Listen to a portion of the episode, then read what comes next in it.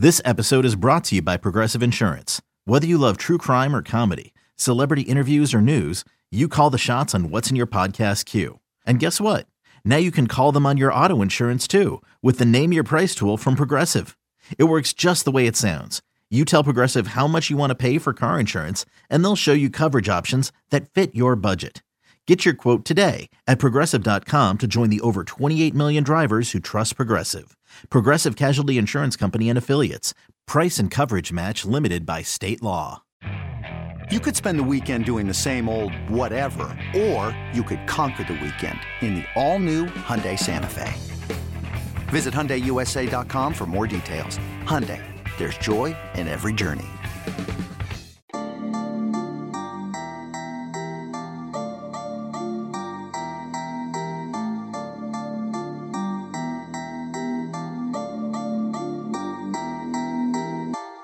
Tuesday afternoon. Welcome into the Illini Inquirer podcast. We're streaming live on our YouTube channel, so appreciate all you guys joining us live. And Mike LaTulip, we scheduled this to talk about Illinois' offseason, maybe look back on the season that was. And Jayden Epps has decided to give us some news to react to. Uh, not that it's shocking uh, given the way the season ended, given some buzz that had been building. But we will talk about that. We will talk about the off-season approach here, uh, and we will monitor what is happening, and we will double check to make sure we are not duped yet again on this show. Mike LaTulip, welcome in, man. We got a lot to talk about today. Yeah, we sure do. I just saw that three guys, including AJ Storr, have left St. John's. Um, I don't know, man. I I follow this thing way too closely for a guy that's really not, or I guess is loosely involved in it. With uh, but when I say loosely involved, I'm talking about you and I talking about it. So yeah, that's why this time is uh, one of the best of the year. So, so, Mike, give me your thoughts as a former player, um, because my opinion is, listen, I don't love that a guy leaves after a year, right? That you invested time into and you developed, but in my mind, I think that should be his right that that he should be able to leave and be eligible right away because coaches are able to do this. But i understand fans that don't enjoy this right? That, that don't enjoy this but at the same time you also can get players right? And, and i think a lot of people even if they don't like it they enjoy following this. Like you know a lot of people are, are watching on this stream right now. A lot of people are paying attention. So what do you make of it? Like what do you make of all this well, I think as as fans, you get attached first to the recruiting class, right, and then you make your way through, and then that's how you end up falling in love with a Trent Frazier, right, with a Da'Monte Williams, guys that have been with the program, and what makes it so special at the end when you win a Big Ten championship is knowing what those guys came into and what they endured and losing games and how they turned that around. And that's that's really what it's all about. And that's changed yeah. It just has. And I think the NCAA has done a good job recently, you know, flipping some rules around to where it makes it a little less palatable for these guys to to bolt uh, if they've already transferred once. So that changes the whole dynamic of how you go out and recruit and who you prioritize. And um, you know, but it's just the day and age that we're living in. And you you hit it you hit the nail on the head when you said, you know, as much as guys leave and there's attrition, uh, you can reload pretty quickly. We've seen that for a lot of teams, uh, not only just in the Big Ten, but in the NCAA tournament as well. You know, through most of the season, Mike, I thought Jayden Epps was a guy Illinois could build around, right? And, and it's it's hard to think about that if a guy already tran- hasn't transferred yet, but you saw things as a league guard he could do that Illinois needed, uh, and, and I think he can be a really really good college basketball player. I there's certain ones I get right? Like Andre Curbelo needed to go somewhere else and didn't work out for him this year at St. John's, obviously. Brandon Podziemski, I get. They over recruited him and he wanted to go someplace where he was going to start right away, and Illinois could not guarantee that. And it's worked really well for him. The Adam Miller one I struggled with. The Jayden Epps one I struggle with. Um, but I, am I'm, I'm wondering what, what your reaction is to a guy who was kind of handed the keys, you know, midway through the season to be the lead guard. Yeah, I mean, I wasn't entirely surprised um, I think we all kind of reading the tea leaves over the last few days could could see that this thing was potentially happening, but but also during the season, um, towards the end, he, he struggled, and I know some of the counting stats show that he was in double figures, but 24% from three in, in Big Ten play. And you take out the Minnesota game at home, it's 20%. It's 13 for 63. And that's hard because he's not a natural born facilitator. Um, he's a scoring guard. And look, I, I, also think too, look, Jayden Epps is a great player. And Jayden Epps, wherever he ends up, he's going to help whatever school, whatever school he goes to. Um, but I do think that because I was there live, like this isn't anything that I like heard behind the scenes. I was there and I saw it. The Northwestern game, in my opinion, was changed things. And you know, his body language didn't get off the bench when the guys were in the huddle. I mean, there was all that stuff. And and typically those are things that you can point to when things start to unravel. You mix in the injury, his role kind of decreased towards the end of the year, and that's all a recipe for a guy typically moving on. And, and, and there were people around him tweeting about oh, yeah. Underwood coaching him. So like yeah, and, yeah, so it was pretty not that this is a huge shock, but for me right. it was like, man, a guy who's handed the keys. But yeah, go on, Mike. No, but I, I just think that and this isn't just a Jayden Epps thing, this is a college basketball thing. I think there are a lot of freshmen and whether or not this applies to Jayden Epps, I don't know. But there's a lot of freshmen out there that mistake natural peaks and valleys for their situation. And if you go back and look at most college basketball players, 95% of them, uh, take out the one and duns, the guys that had super, super successful, steady freshman seasons, 95% of them went through some sort of peak and valley. Um, and whenever those valleys happen, you have to be able to take a step back and assess and be like, okay, is this just natural? Which it usually is or is it my situation? And oftentimes, guys in college basketball, because they have the option to transfer, they're like, it's my situation. See ya. So that's changed things. And like I said, he's a tremendous player. He's going to have success where he goes to next.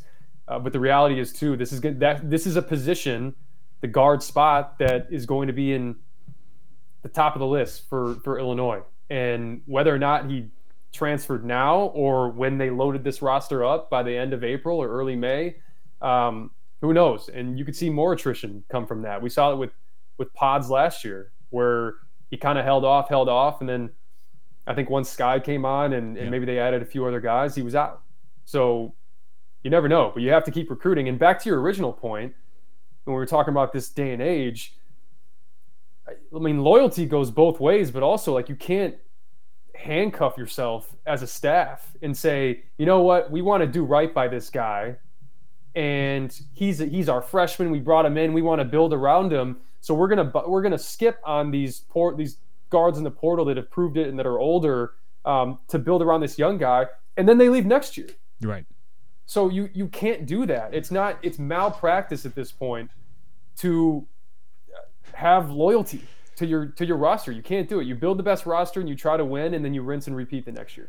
Yeah, I was gonna say, Mike. Like, I agree with players being able to move, the freedom of movement here. But the flip side of that for them is they're going to get over recruited immediately in the transfer 100%. portal. Like that's yeah. that's what you have to deal with now. So you better be right when you transfer the first time. And I will be interested to see how lenient the NCAA is because they say they are going to enforce the second transfer you have to sit out.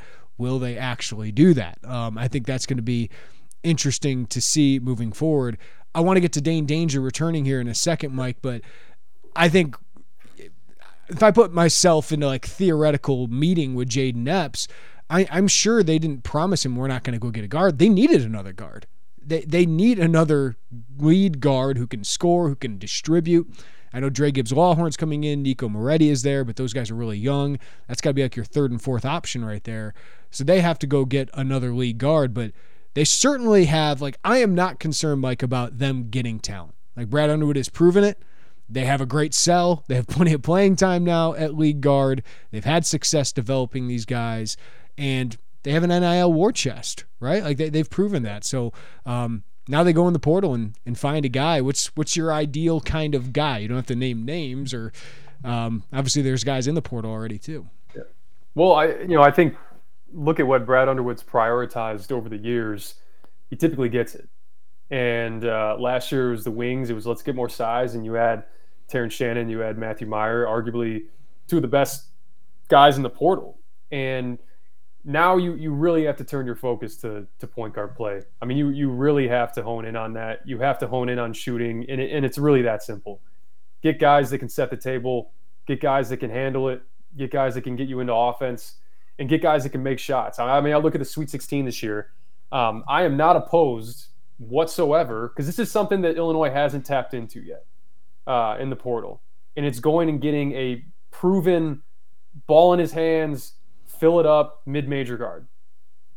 Like how many how many teams do I need to name from the Sweet 16 that had that? I mean, Alabama, Mark Sears, 19 a game, 40% from three at Ohio. Um, Creighton, Baylor Scheierman, 16 a game, 47% from three at South Dakota State. Uh, Tennessee, Tyreke Key or Tyrese Key, uh, 17 a game at Indiana State. Uh, Kansas State, like watching Markquis Nowell. yeah. Little Rock, transfer from Little Rock. Uh, Tyson Walker, Michigan State um, you know, Xavier, Souley Boum, 20 a game at UTEP, right? Like these are guys, I mean, Sir'Jabari Rice isn't one of the lead guards for Texas, but he's as important as any guy in that team with the way he defends and the way he can shoot the ball. And then you have, you know, Tristan Newton from UConn, starting for UConn, a, a team that I think is going to win the national championship, transfer from East Carolina. Had the ball in his hands, 18 a game, 17 a game. And then Gonzaga gets Malachi Smith from Chattanooga. And there's a certain type of and this is the best way I can put it. Typically, mid major to high major, the top two things on guys' lists, NIL maybe throws a wrinkle into that, but it's either I want to go test myself or I want to go challenge myself at the next level. There's like no bad feelings with their school, their mid major. It's just, hey, and typically the mid major schools, as much as it sucks, you're like, hey, I kind of get it. Yeah. And then you move on and you go and you test yourself and you challenge yourself. High major to high major, typically somebody is leaving for a certain reason and they're trying to get that at a new school. And what you have to understand in the portal is if you're getting another high major guard, what why were they leaving and what are they looking for and can you offer that? Because if you can't, it's not a good fit. And that's that's very very important. It's why I it's proven in the Sweet 16, go get a guy that's had the ball in his hands at the mid-major level, had success, can score it and then fill your roster in accordingly. Go get another high major guard, but now you have two off ball guards or guys that can be on the ball. Mix and match because it's it's proven that it's worked. Mike, some fans have thrown this at me. I've seen it in the chat. Um, you know, since Ayo and, and, Trent, they've kind of had these guards under the portal early in their careers. Do you, do you see any trend there, or is it just that's what happened? If you're paying attention to only Illinois, you may think it's an Illinois trend. That's I mean that's yeah, that's happening everywhere, man. I agree with you. All right, Dain Dainja announces he's returning. He was a guy that you know we had questions about late in the season. The the body language wasn't great, Mike, um, but he would have been a second year guy. Maybe he doesn't want to take that risk, and he had.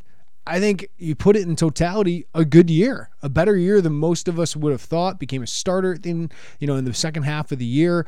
Um, so, what do you think of Dain Dainja returning? What that means for this team? I think it's good for him. I think it's good for the team. Um, now, I'm not going to get into whether or not he could transfer or not, because uh, I think the way I understand it, if you do leave, you have to leave first and then apply for a waiver. It's not, hey, let me apply for a waiver. Cool, I got it. Now let me just go everywhere. You have to leave and transfer and then retroactively apply and try to not have yourself sit out. And there's a huge risk in that.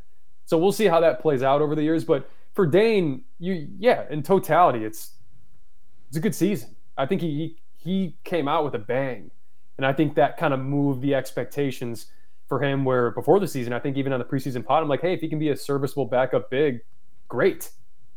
Like that was almost the ceiling. Not being a guy that's a starter that um, you know, in, in some games was was your best player at times. Yeah, you, you and I were setting the expectation of can he be what Georgie was his final year? Yeah, yeah. no, for sure. And, and and look, I think for him, great season, but but can he make a jump? Right, because he has a lot to improve on, and that's not atypical of a young guy. I think first things first.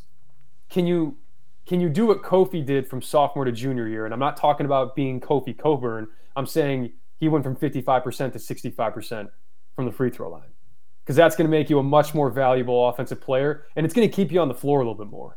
Um, because the offensive efficiency stuff, it it's anchored because you're a guy that when you get fouled, you're maybe one for two or you're missing both free throws, and, and that can almost be as good as a turnover.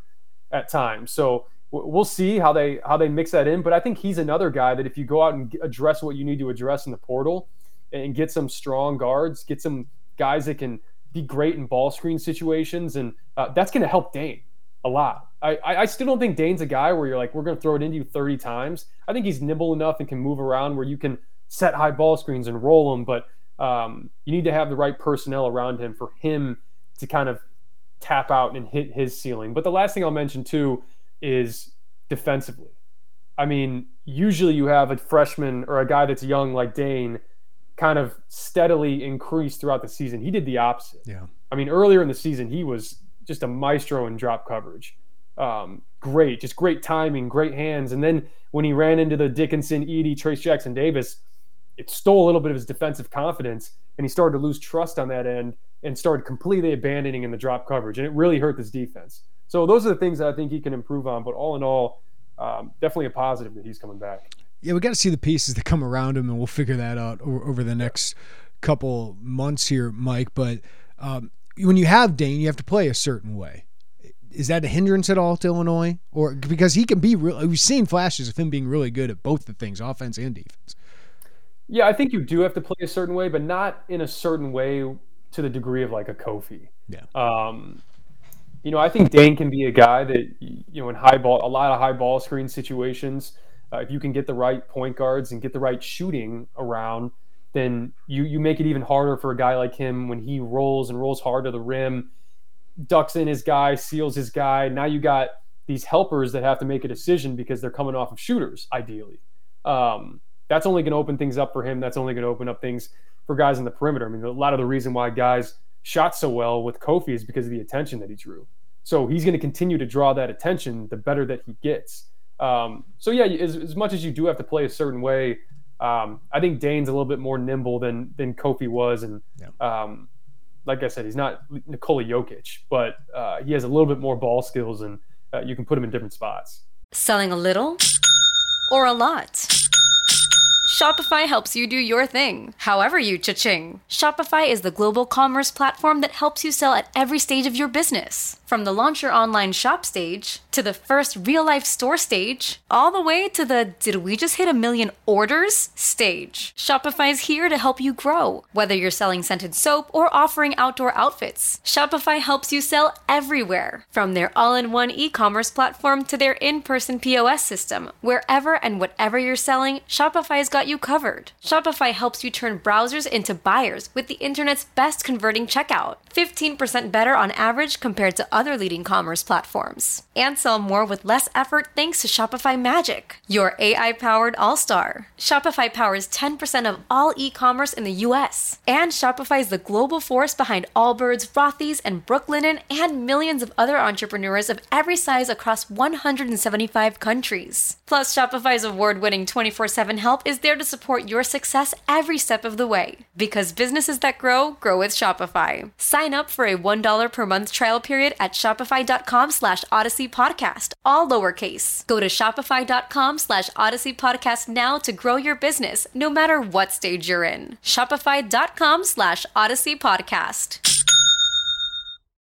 When you need mealtime inspiration, it's worth shopping Kroger, where you'll find over 30,000 mouthwatering choices that excite your inner foodie. And no matter what tasty choice you make, you'll enjoy our everyday low prices, plus extra ways to save, like digital coupons worth over $600 each week. You can also save up to $1 off per gallon at the pump with fuel points. More savings and more inspiring flavors make shopping Kroger worth it every time. Kroger, fresh for everyone. Fuel restrictions apply. All right, Mike, I want to get a little big picture here with you um, because we'll figure out more about this roster in the next couple days and weeks. But Joey Wagner talked with Brad Underwood yesterday. And it was great stuff for people who haven't read it. and Brad said maybe we have to tweak some things about how we go about building a roster. So I, I want to ask you, like, what, what do you think the best way to building a team right now is? Because you know, some of these preps were, I mean, Skyy Clark and Jaden Epps, you felt good about adding both those guys. Feel like, hey, at least one of these guys will be the answer long term. A year later, we're talking about they have to totally rebuild the point guard uh, and league guard situation. So, just how do you think is the best way to approach building a roster in college basketball right now? It's changed drastically. And ironically, guys like Jayden Epps are the new prep. That's the new prep. Because as college basketball gets older, you you know, now what whatever youth you have, you want it to be not only experienced youth, but locked in youth. Meaning they've already transferred once, they can't do it again, or at least it's a major risk for them to do it again. That is the new prep. Like that is if you're going to have youth, that's the youth that you have. Dain Dainja and, being one, right? Like, yeah, for sure. Dain Dainja's uh, that's that's a perfect case where he's he's kind of locked in, and you already have this proof of concept. Um, you know, a Jaden Epps that has gone somewhere and played big minutes and was in big time games, and um, you have that proof of concept. But uh, contrastingly, the days of relying on an incoming freshman class gone. Way too risky. It's just way too risky. So in in order, it's young transfer, grad transfer, prep. When maybe before it was prep, grad transfer, young transfer. It's it's almost completely flipped to where I think you know you want to go out and find guys that have had success, obviously, um, but you still have longevity with them when they do come into your program. So it's changed a ton, but uh, I think the Illinois staff has proven that you know they can they can at least adapt, or at least they've admitted that they want to adapt yeah, when we're talking about the guard, Mike, um, because that that's got to be a foundational piece, right? You want to lock that in. You hope for a couple years. It's got to be a multi-year guy, right? Like I'm, i want multi-year guys. Like if I can get a great one for a year, like if Terrence Shannon ends up being a year, or, you know Matthew Meyer, I know people will have their druthers about him, but like he worked out for for a year. Um, but man, multi-year guys like on the transfer market have to be gold right now. Complete, yeah, absolutely. That's number one priority. I think for every you know that and competition ramps up because everybody's going to be going after those types of players. And I think grad transfers now are more guys that you can piece in and, and work around the fringes, um, depending on they, what they want out of it. Um, you know, they went that route with Meyer and Shannon. Yeah, depending on what Shannon does, we'll see if he decides to come back or uh, if he decides to go. But absolutely, I think having those guys and the, the the rule change makes that makes it even more so. Yeah. Where you don't have to one worry about him leaving again, uh, but two, I think for a lot of coaches out there, they don't have to walk on eggshells as much. I mean, I truly think it's changed the psyche of a lot of coaches, where you are more mindful of what you say in the media, you're more mindful of what you say in practice, because guys can just leave. Yeah, like you, you, you can't, and you and you really you have to coach the way that you coach. Yeah, let's not beat around the like especially Brad Underwood. The way yeah. he coached, he's a hard coach. And like you would figure a Jayden Epps or other guys would know that, but experiencing it is something else. And when you can just drop and say, I don't want to deal with this, I'm going to go somewhere else. Um, yeah, does Underwood change or does he just change the kind of player he brings in? I think he changes both, right? Because this year, more than any year, um, he was a very positive guy. And I think that was strategic. Mm-hmm. Um, because you just never know nowadays. But but for sure, bringing in guys that, I mean, look at Andres Feliz, uh, just a guy that didn't matter how hard you coached him, he was just going to do the same thing every day, disciplined. Um, Ty you know, Rodgers. Those, say that again. Ty Rodgers. Ty Rodgers. Like it doesn't matter. Like those are the type of guys, and um, but also, and forgive me if I go off on a bit of a tangent here, because from the roster roster building standpoint. Um, I wanted to make sure to hit on this because after last year, what was all the talk after the Houston game? We want to be like that. Positionless basketball, size, length, you know, and and but March has proven once again, once again that if you don't have dependable guard play and you don't have consistent shooting, it doesn't matter. None of that stuff matters. So go back to go back to that go back to that Houston game right? And you're trying to assess it the best way you can. And all of us, including myself, like, oh man, the length, the size, like, it was guard play that beat you in the Houston game. Kyler Edwards, Taze Moore, and Jamal Shead. 27 of their 30 first half points and 54 of their 68 for the game. That's what beat you. It was and it was right there for all of us. And and your guards didn't play well and your guards didn't play well. And it was it was right there for all of us, and and we all got sucked into like oh like size and positionless, but it was right there. Because let, let me let me walk you through this, okay? Tie game, 40-40, second half against Houston. Not to rehash old times, but Jamal Shead 6-0 run. High ball screen, come off, pull up, high ball screen, come off, pull up, 46-40. RJ Melendez dunk, 46-42. Shead, free throw off the technical, 47-42. Now it's 49-45, okay? Kyler Edwards, three, 52-45. Get a stop. Jamal Shead, pull up again, 54-45. Alfonso Plummer, four-point play. 54-49. Jamal Shead, pull up again, 56-49 game. Guard play. Mm-hmm. That's what that's what sunk you. And and now I, I get it's not like they neglected that. They just went after it the wrong way. And you think of the Big Ten, Mike. Who had the best group of guards? It was Michigan State. 100%. they were in the Sweet 16. 100%. So, and, like, Purdue didn't have the guards, right? They had the freshman guard just like Illinois. And think about, you know, the way that Michigan State, you know, the one Big Ten team that made it to the Sweet 16, the way that they're constructed is the way that a lot of these Sweet 16 teams are, structured, are constructed. They got great guard play, they have shooting, and their big is just a big that wants to set screens and run to the rim and block shots. And that's it. And the reason why that's so important is because what are the two things that Michigan State runs the most? High ball screen and floppy action. Can you run high ball screen and floppy action if you don't have a good point guard and good shooters? No. But if you do have it, those are the things that you can run. And what happens is your offense, one, becomes less predictable, but there's so much more inventiveness because you have a point guard that can come in and you can scheme for it. Hey, we're going to guard him or coverage this way, but it's a point guard that's dissecting it all and processing it on possession after possession. And think about this, all right? That that makeup of that team, okay? You come up and set a high ball screen for Tyson Walker. Okay. Now his job is to read this drop defender or, or ball screen defender, read the help men, and now you have Mady Sissoko running to the rim. And the reason why that is difficult because not only is he a lob threat, you have guys that are tagging in off of shooters. So it makes that part of it difficult. And when you have that makeup, you don't have to call anything. You just run a literally a high ball yep. screen, and then these guys can go and dissect it because of the personnel that they have. And what that's going to allow Brad Underwood to do is less hand holding. He had to hold hands this year because they didn't have a freaking point guard. Didn't have Trent Frazier, didn't have Ayo Dosunmu, did not have Andres Voice. And he had to call a play every time. Stack, spread. Like they had to do it. They had to do it to make it out of Big Ten play. They had to have just a crazy amount of structure offensively.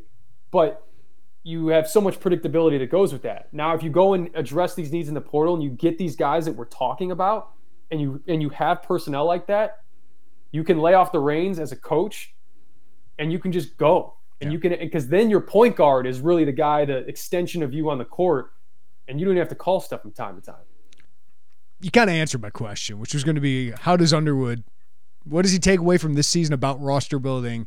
What kind of offensive adjustments? And I think it's as simple as get better guards, get better shooters.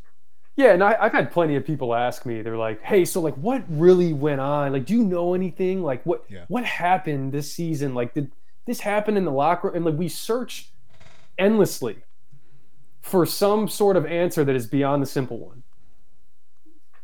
You didn't have the adequate point guard play, and you had inconsistent shooting, and it severely, severely capped your potential. Done. That's it. Now you move on and you go and figure that out, and you go and address that. And so, look, I, I think it, it it's not that complicated. Um, but we always look for there's there's always the story, right? We always want to look for a story. We always want to look for answers. Um, I think for sure this year, and you can hear it in some of the stuff that Brad Underwood's talking about. He knows. He for sure knows. I mean, it would be frustrating if he was like, "Hey, you know, I think we just we're good on guards. Um, we'll figure it out. You know, we'll go just, and get some front court depth and uh, you know maybe get some more wings." I think you'd be like pulling your hair out, but yeah. he knows. Yeah. All right, so lead guard, mid-major guard. That's that's Mike LaTulip's number one on the list. What's number two? On your your off season transfer portal list? Find a guy that can shoot the ball into the basket, or a couple of them. I'd say and, and there's and like a couple guys have come available today. Um, you know, a, a, guy from Charlotte just popped up today. He's all conference USA and 13 a game. you know, 38 from three, 47 from the field. Um, really good shooter. And those are kind of the type of guys. And and that's kind of how you have to mix and match. And I get you want to be long and and defense and this and that. Uh, and that's great. I, I, think the good teams out there have found a way to to do both. Um, but look, even like even think about Penn State, right? They went out and got Andrew Funk. I mean, Andrew Funk isn't just a lockdown defender, but he tries. Mm-hmm. Like he plays hard, and I think that can cover up so much. So whether or not you think this guy is just a locksmith defensively, if he can shoot and he plays his ass off, yeah, go get him. Yeah, you know, and figure out the rest later. But it, it's all going to start. P one is is point guard. You know, a, a, scoring lead guard that has facilitating chops and can get get you into stuff and is great in ball screens, and then the rest of it will will fill in. Um, but that that has to be the focus. Uh, you can't continue to anchor yourself with a lack of shooting, and and part of that is tied into point guard play for years and years and years, like years, uh, especially in the Archie Miller era. Indiana was like 32% from three and couldn't get above it because their point guard play wasn't good enough to draw enough defenders to get more open looks. Yeah. I mean, the shot selection wasn't great this year, but it was kind of out of necessity that these guys took the shots that they took, uh, the three pointers, that is, um, because they just they couldn't generate a ton of good ones. And now all of a sudden you're Indiana and you're shooting 38% from three. Why is that? Because you got Jalen Hood Schifino. So, and I know he's a prep. I know he's a freshman, but yeah. you know, going and getting a, a, a guy that's dynamic like that and can step out and shoot, but could also facilitate. I get he's going to go in the lottery, but there's other guys out there that that don't have that type of NBA future that you can get, and and those are just the guys you have to go after. Mike, I want to get to some of our YouTube listener comments here in, in, a moment, but Terrence Shannon, Coleman Hawkins, I imagine, are going to test the NBA draft waters here. Uh, the NBA draft combine is in May. Uh, but if you're Brad Underwood, what are you telling those guys? Well, I think you have to. It seems like his approach over the years has been to just kind of give them their space. Uh, I think nothing that you say uh, without them gathering all the information. I mean, of course they're going to want him back. Right. Of course. Um, you know, but you have to let that that process play out, and you have to let them get all the information that they get, and then it makes it an easier conversation. One, if they arrive to that conclusion on their own, but two, if they truly get to the point of, hey, I'm torn, I I don't know, then then maybe you you bring in your pitch. Okay, here this here's this this is what we can do. This is what we you know the roster is going to look like. And um, I think if you're Coleman, as you start to see him slide on these mocks to, you know, he was early second round or he was late first round earlier in the year, early second round, mid second round, late second round. That's when you start to have the thought of, hey, could I benefit from another year? But two, could I benefit from coming back? And if we address the needs we need to address in the portal, I think I can kind of play more of my game. Mm-hmm. Um, I don't have to be asked to dribble the ball up the entire game. I don't have to be asked to be this complete fulcrum uh, of the offense. I can just really play off point guards. I can pick and pop. I can slip to the rim. I think we found something with him late in the year where it's like, hey, we could probably throw it into him a little bit. Um, you know, if he has a mismatch on him, like we can we can post smaller guards and um, all that should be exciting for him. But at the same time if he says he wants to chase his NBA dream, I mean that's. That's kind of hard to refute. But NIL makes it a little bit different. Where if you want to talk about a guaranteed two way contract, you'll make more coming back and playing for Illinois. Yeah, I agree with you. Collective uh, gets involved there. A couple guys I want to ask you about because they seem pretty locked in. Luke Goode's announced he's come back. Um, Ty Rodgers seems pretty locked in here. Mike, we'll find out with guys like Sincere Harris, RJ Melendez in, in the coming weeks here, probably. Uh, but what do you think of like you got Dainja, Goody, Ty Rodgers? Like that is right now your core, along with guys like um, Moretti coming back, Dra Gibbs-Lawhorn, Amani Hansberry coming in. But what do you think of Goode Rodgers going into next year? Yeah, I think both are good pieces. I'm not sure either of them are ones that you're like, you know, we got our top guys. Um, the beauty of those guys is they they can be chameleons. I mean, I think you can put them in in a lot of different spots. I think if I'm Ty Rodgers, I'm glued to the TV watching Andre Jackson for UConn. I mean, he's not the best shooter in the world, but he just makes such an impact with his, with his ability to facilitate, um, to push the pace. He guards. Um, Ty's only going to get better at that. And it seems like to this point, I mean, he's he's the guy that hasn't been talked about at all. Like I know Sincere tweeted, deleted, Right, right. Uh, Izep's going to leave. Dainja, there's rumors floating around, and no one really talks about Ty because you just feel like he's locked in, and the hope is that that stays that way. But I think he can be a he can be a big piece next year in the way of, hey, no matter what role he's in, like you need a a glue guy like that. Um, that's a term that's used all the time, but um, he's a guy that can be a, a connector in a way because when you can when you know you have a guy that you can roll out onto the floor and circumstance doesn't matter and score doesn't matter and how many minutes he's played previously doesn't matter and he's just going to play his ass off every single time more of those guys Yep. like you want guys like that and i think Luke Goode falls under that umbrella as well so bringing those two guys back uh, it's good because they can serve as, as some of that adhesive for this team All right, Mike, I want to get to uh, some of these questions from uh, some of our YouTube listeners here. And here's one I want to hit on. Caleb asked, Why would a transfer pick Illinois other than NIL? We play in the Big Ten, tough physical league, not a blue blood program, so not going there for prestige. So your sell is money. How would you say? What would you answer to that, Mike? welcome to college basketball. I mean, why why did Matthew Mayer come to Illinois? I know there was some relationship previously with Brad Underwood, but I mean, NIL is a NIL is a big reason. And honestly, at this point, who cares what the reason is? And let's not talk like Illinois some also ran program here. Yeah, Like I, I know fans are a little bit frustrated after last year, but you made the tournament for a third straight year. Would have been a fourth straight year. You've been one of the best teams in the Big Ten the last couple of years. It's a huge brand, and for the guys you're talking about, Mike, what do they want? They want to play at the highest level. And despite the Big Ten's uh, NCAA tournament success or lack thereof here, it's still a great league with great spotlight and several lottery picks or several first round draft picks coming up this year. yeah, and and and the NIL, it's always going to be ever present. I mean, there's gonna be plenty of people that transfer this year. You're like, wait, he's going where?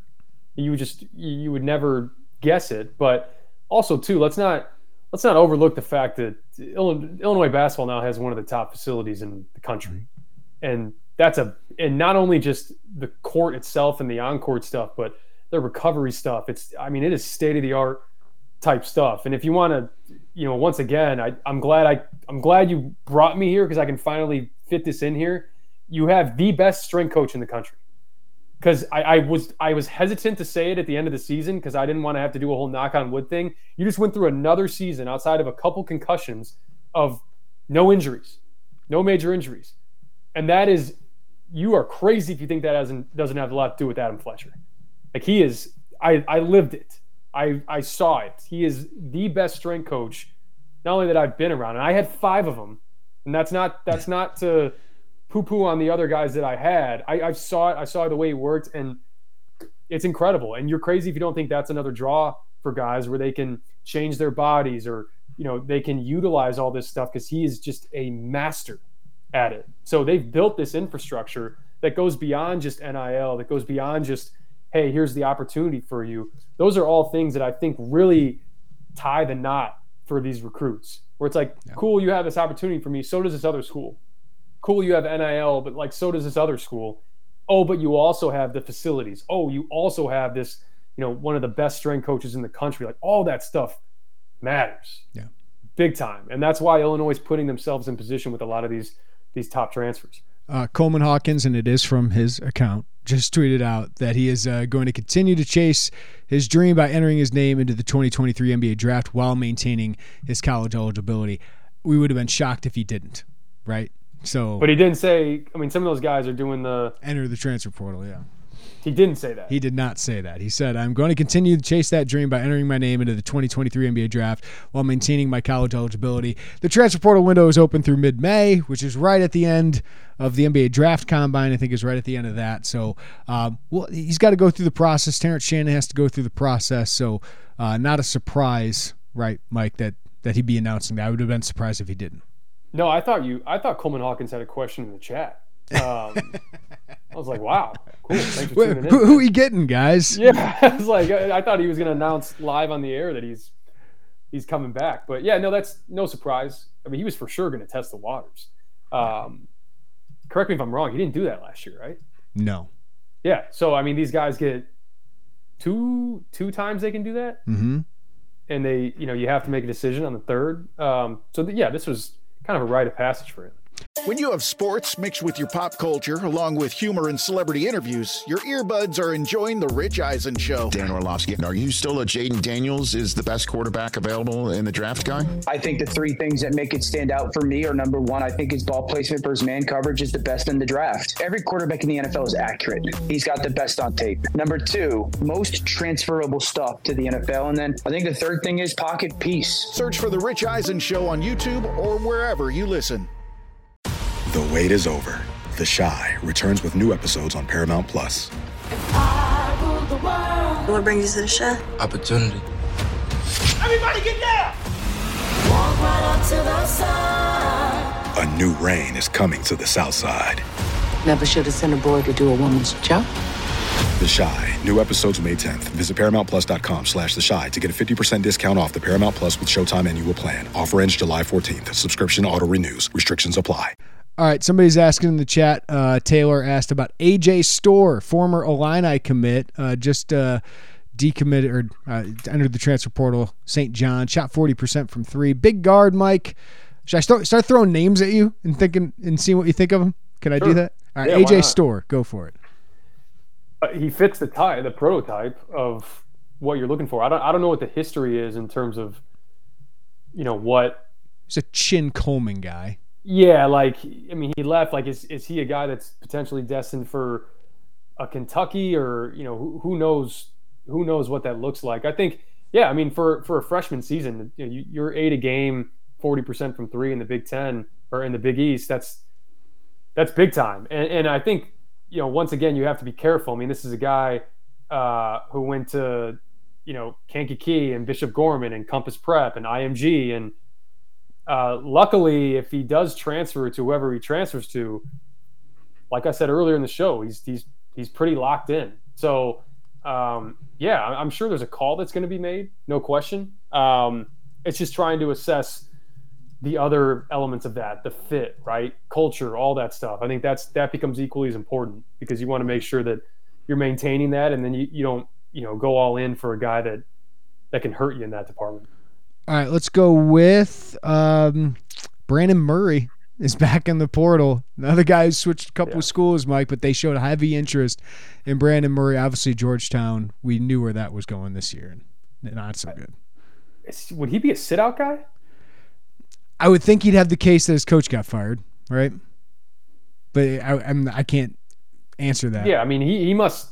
I mean he must think that he has a case if he's putting his name in the portal. Look, Brandon Murray I, I was excited about him when he came out. Um, you know, good year at LSU and uh, was playing more of a not a featured role, and I think he actually was better in that role. I think you know this year at Georgetown, granted, not a ton of talent on that team, but Primo Spears is is a good guard, and uh, he just wasn't efficient, um, and honestly wasn't incredibly efficient at LSU either.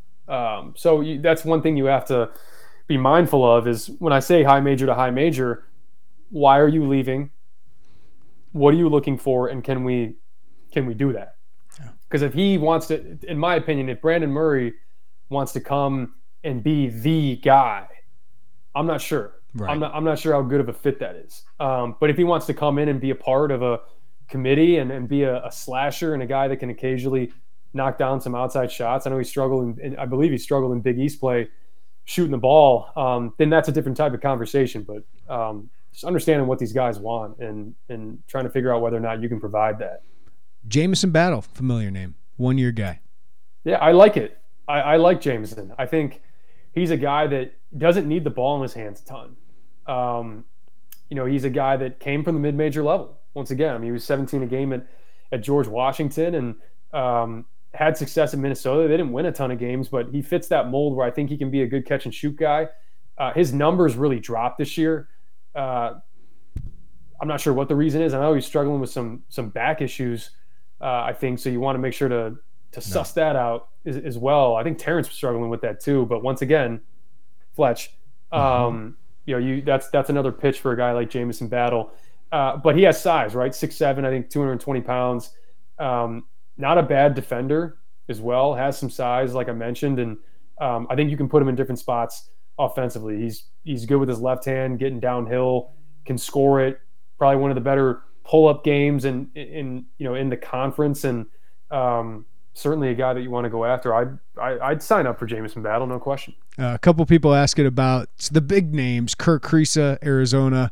Kind of be shocked if he didn't end up at Xavier uh, with yeah. his former coach, uh, and Caleb Love, who's been attached to Missouri and Memphis. I I don't think either of those will happen.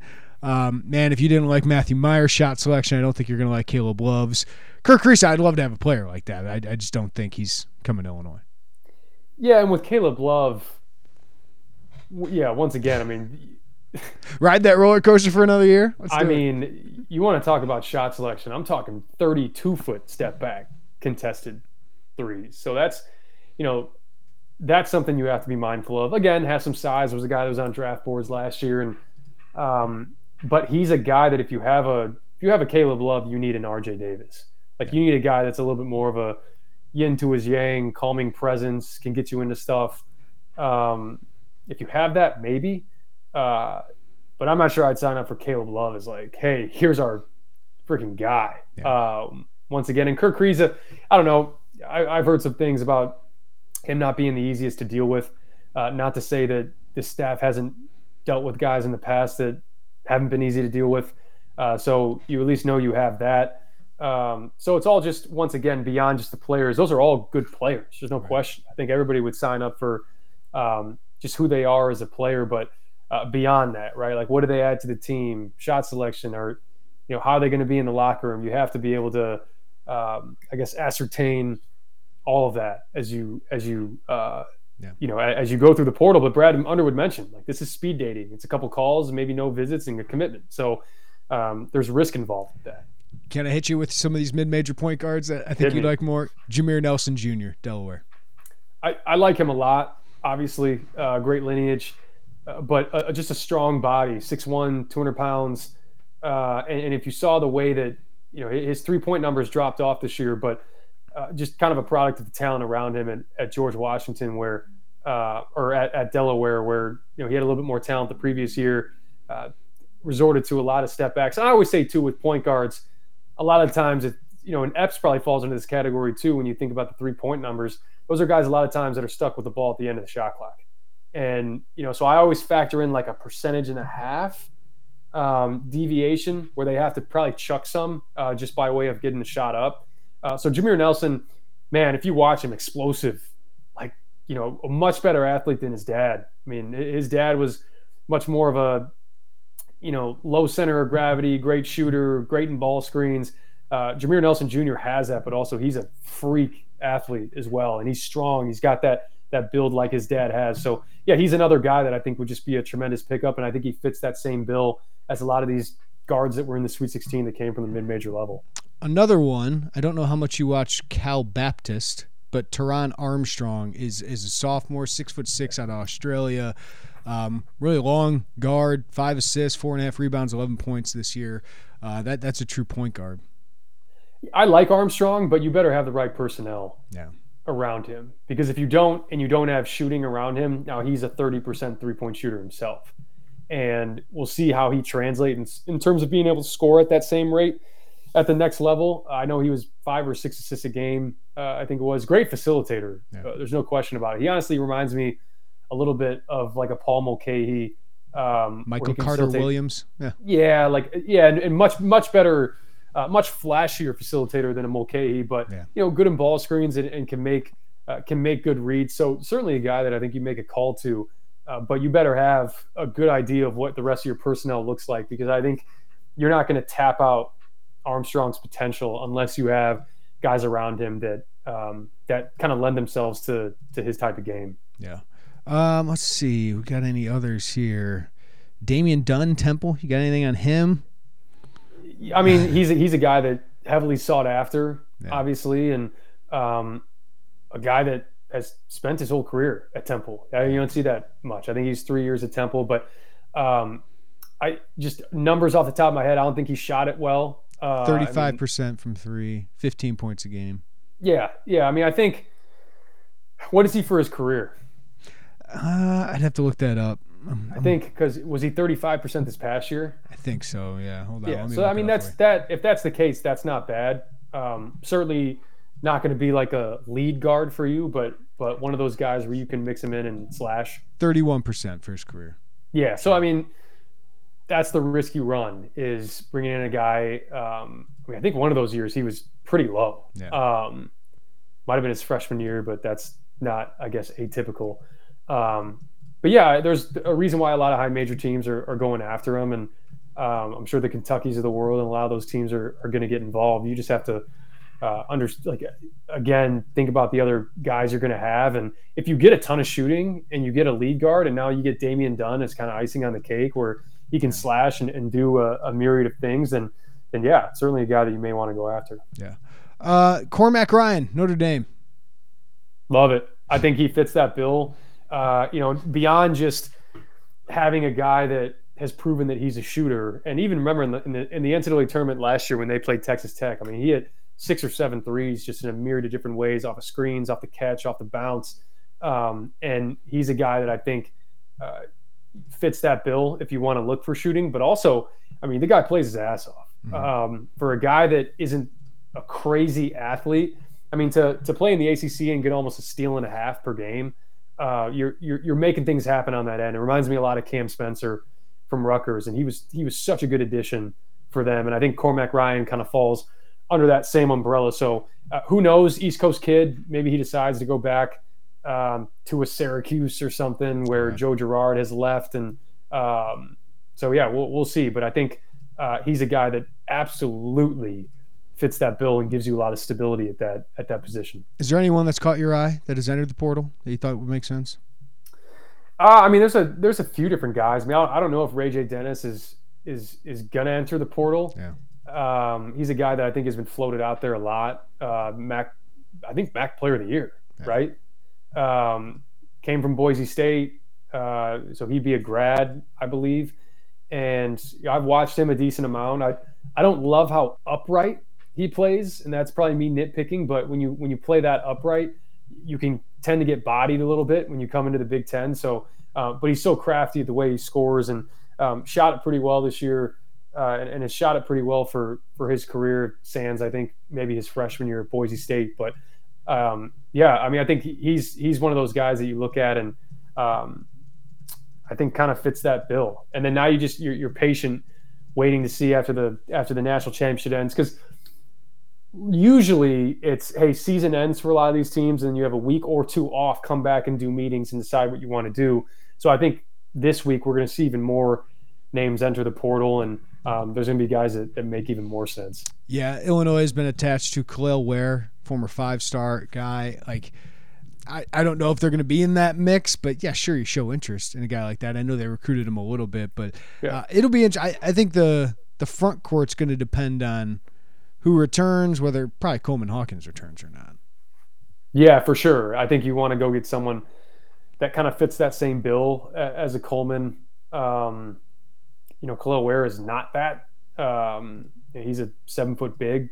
Uh, so how does that work with Dain? And uh, I know there were some question marks with with with Ware as well in terms of maybe maturity issues, and uh, I guess that's just things that that I had seen floating around the internet. You know, who knows what to believe and whether or not it's true, but um, I guess you want to err on the side of being a little bit like in Arkansas, where you don't want to be attached to every single guy, but you want to make calls, right? You want to gauge interest. You want to be selective, but you also want to put yourself out there and see if there's things that you can uncover that uh, you know you say, hey, this makes a lot of sense. And uh, if, if Coleman's going to have, if Coleman's going to leave, you want not only a guy that um, can step out. I know Coleman didn't hit it at a crazy rate, but he showed flashes. A guy that can pick and pop and step out, especially if you're going to go and get the point guard that you were talking about. Um, and then you also want a guy that can make an impact on the defensive end because that's what Coleman did. I mean, we, we, we highlighted that throughout the season, and um, there's no question that if if you lose him, you lose a big part of your defense, and you want to fill that. Well, Mike, is there anything else you want to hit on with Illinois? I think we covered it all, as at least for this week.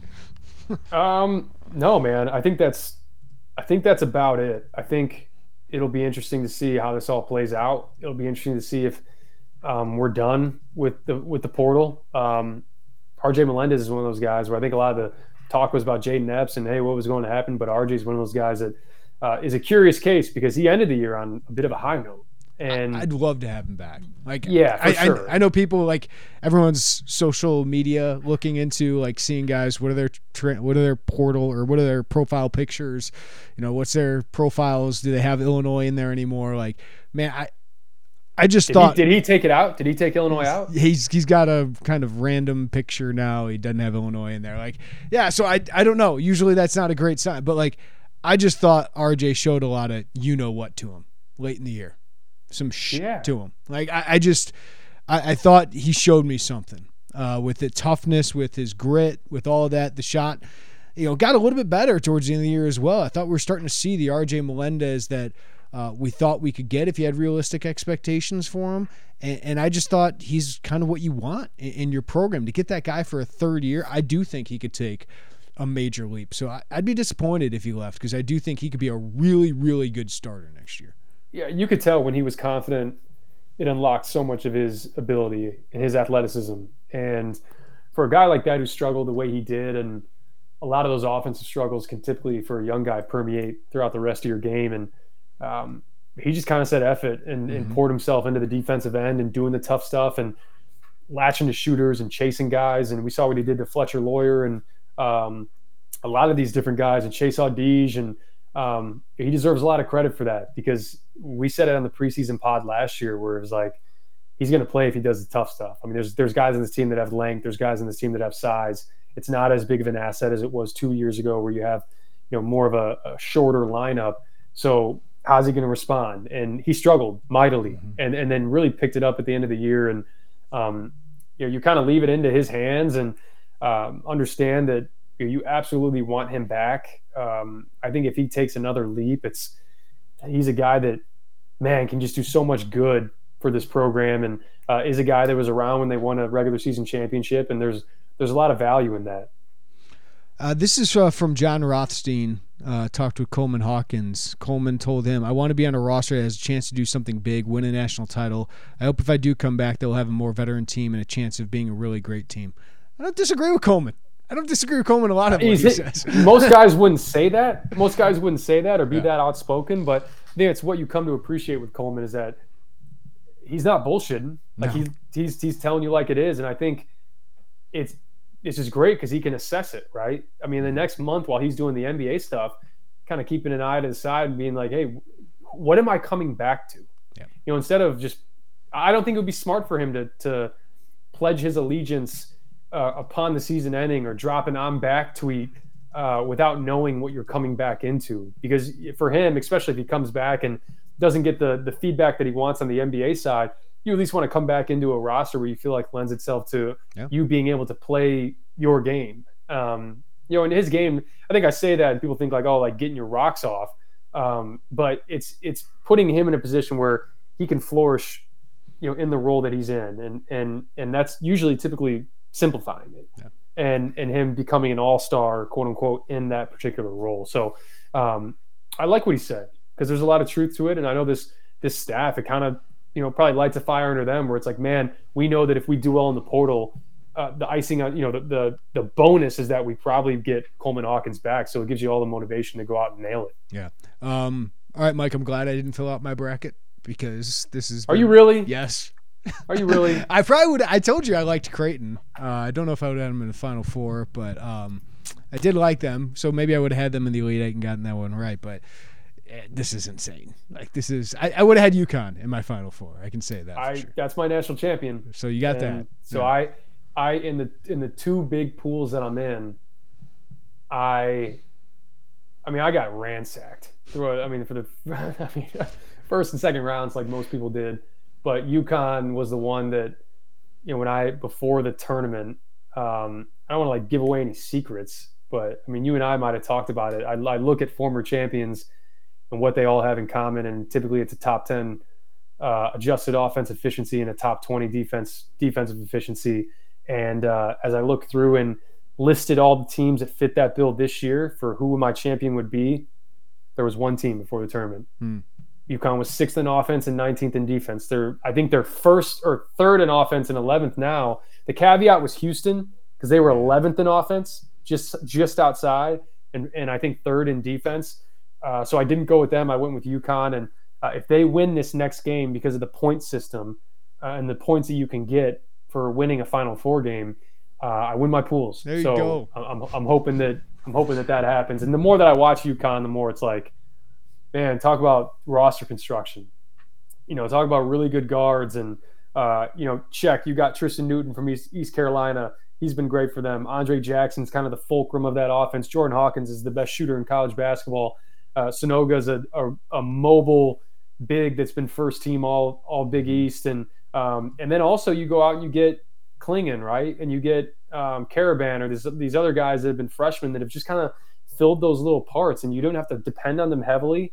You leave that to the older guys, and um, Hurley's done a great job, and that staff's done a good job of putting that thing together, and they're certainly reaping the rewards there. Mike LaTulip, you're the goods man. Uh, appreciate the insight as always. We might have to catch up in a, in a week or two when we know a little bit more about what's we'll going on. We'll have more to talk about, man. Just let I mean let I mean pr- probably two hours from now we'll be we'll be texting like, man, look what happened. Appreciate it. Well, everybody that joined us on YouTube, the hundreds that did, we appreciate you. Give us a like on the YouTube channel if you're following us uh, on the podcast. Give us a follow, rating, review wherever you do that. Everybody have a great day. Take care of each other. We'll talk to you next time on the Illini Inquirer podcast. Bye, everybody.